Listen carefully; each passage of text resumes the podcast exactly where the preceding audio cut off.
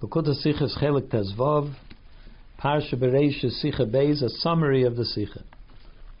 On the pasuk in this week's parsha, which says that Hashem created the heaven and the uh, the, the, moon and the sun, sun and the moon and the, and the stars in the heaven, it says Yehima Eiris, they should be the luminaries, V'hoyu Isis, and there will be for signs, for omens. What does it mean that there will be for signs?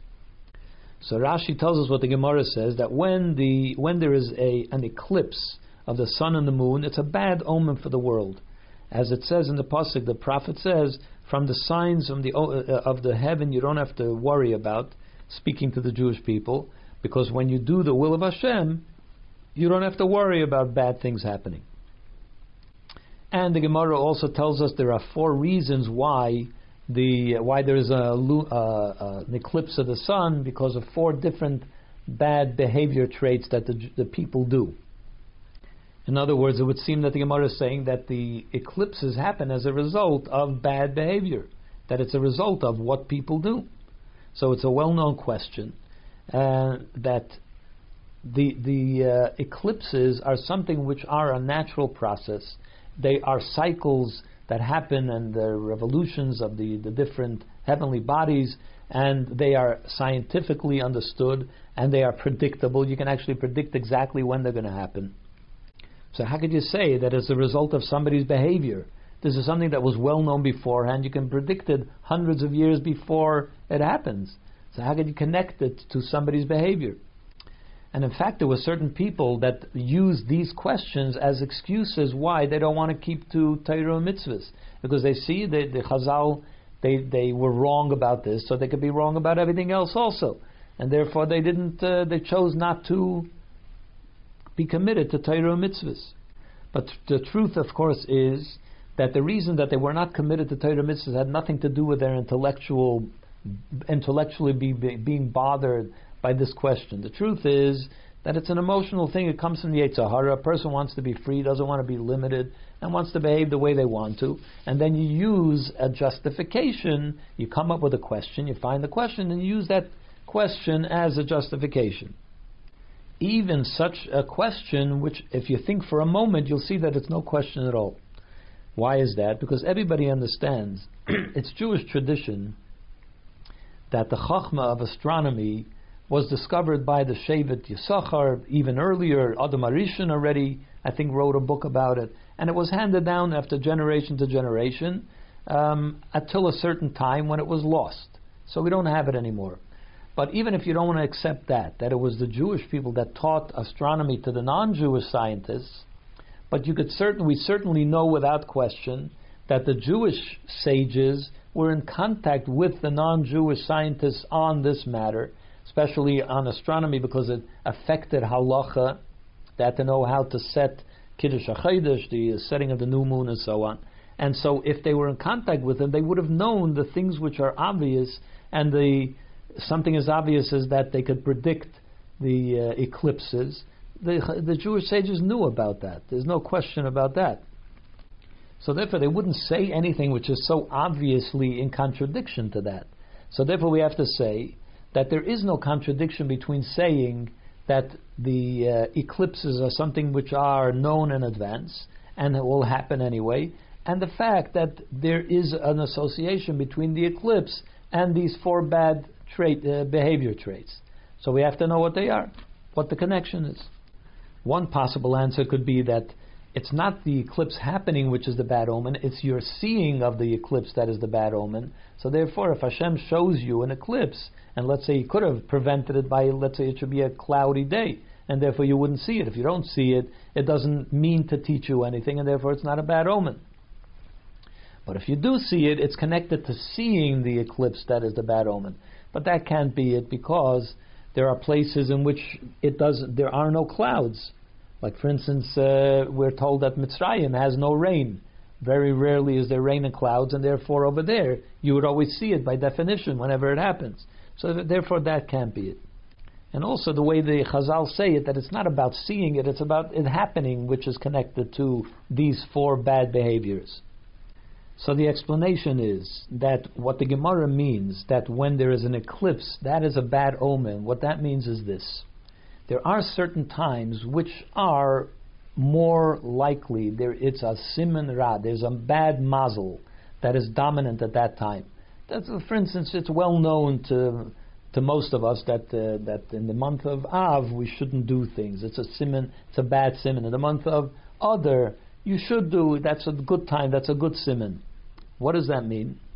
It doesn't mean that only bad things can happen in Av and only good things can happen in Adar. What it means is that this is a time that is more likely that things will happen, and therefore it's more easy to bring a, a bad result or a good result depending on the time that you're in.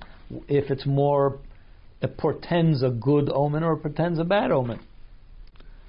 And an eclipse is a similar situation. When the eclipse happens, when does Hashem set up the cycle of nature?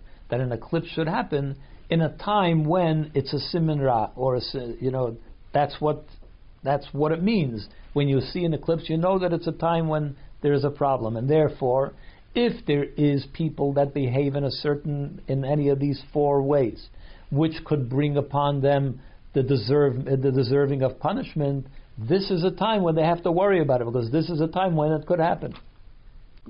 And that's why the Gemara says that if you do the will of Hashem, you have nothing to worry about. But if you don't, that's when you have to worry about it. But then the question could be the Gemara differentiates between Jewish people and non Jewish people in this regard. It says, the Brisa says, or the Gemara says that the Jewish when the Jewish people are con, uh, doing the will of Hashem, they don't have to worry about this as the pasuk says, you don't have to worry about the signs in the heaven. But the goyim, they have to worry about it. So the question is, why would a goy have to worry if he's in a similar situation to a Jew, in the sense that he didn't do anything wrong? When does a Jew not have to worry? When he did the will of Hashem. And if a goy did the will of Hashem and he behaved properly and he doesn't have any of these four sins, why does he have to worry? What's to worry about? And the explanation is that a mazel a, a time that brings a certain mazel is not only about this is a time when a person could be punished or rewarded for their behavior, but that it also affects behavior. There are certain times in times, days, or whatever, or uh, by an eclipse, that triggers certain types of negative behavior by certain people or by people. As we find, for instance, the Gemara says that a person's most of a person's wisdom is achieved at night, when you learn at night. Does the Gemara mean to say that you can't achieve wisdom when you learn during the day? Of course not. What it means is that if you learn during the night, you're not going to be distracted by all kinds of other things, and therefore you can achieve much more during uh, learning during the night. But if you want to make the effort to learn during the day, of course you can learn during the day. And with a little more effort, you'll be able to achieve wisdom as well. And the same is true also for certain things that the Gemara says that people, if somebody that's born on a Sunday or different days, they will be so and so. They will have a certain positive or negative trait. That doesn't mean, what it does mean is that a person born under a certain sign, under a certain mazel, and this is true also with, with every single personality trait that a, ber- a person is born with. The same would be true.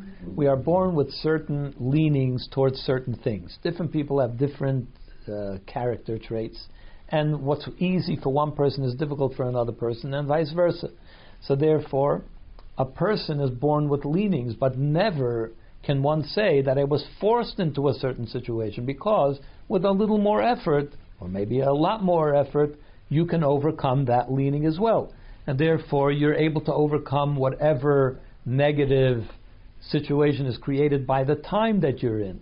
Like if you're born on a Friday, whatever that pretends, you can overcome it. It's just that if you don't do anything, it could lead you in that direction.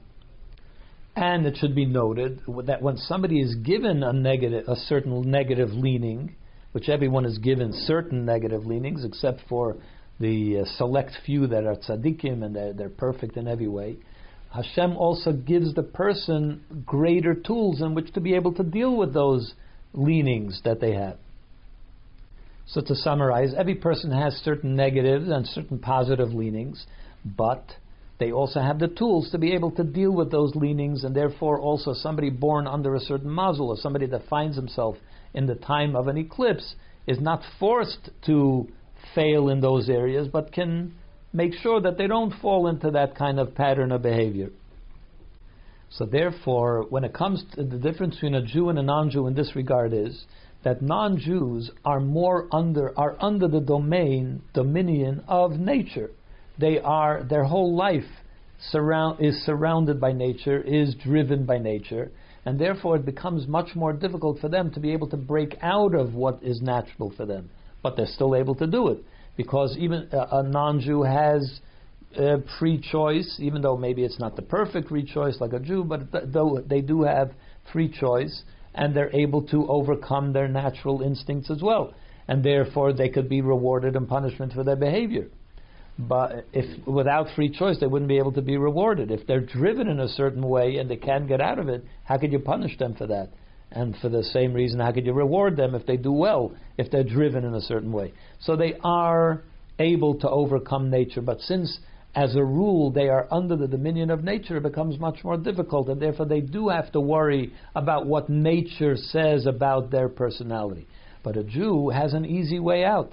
All you have to do is dedicate yourself to the will of Hashem, and that automatically brings you above nature. At least in this sense, it brings you above the drive of nature, where nature drives you to, or or gently nudges you to, and you'll be able to uh, quickly overcome and with much more ease overcome what nature has in store for you, and therefore you don't have to worry about it.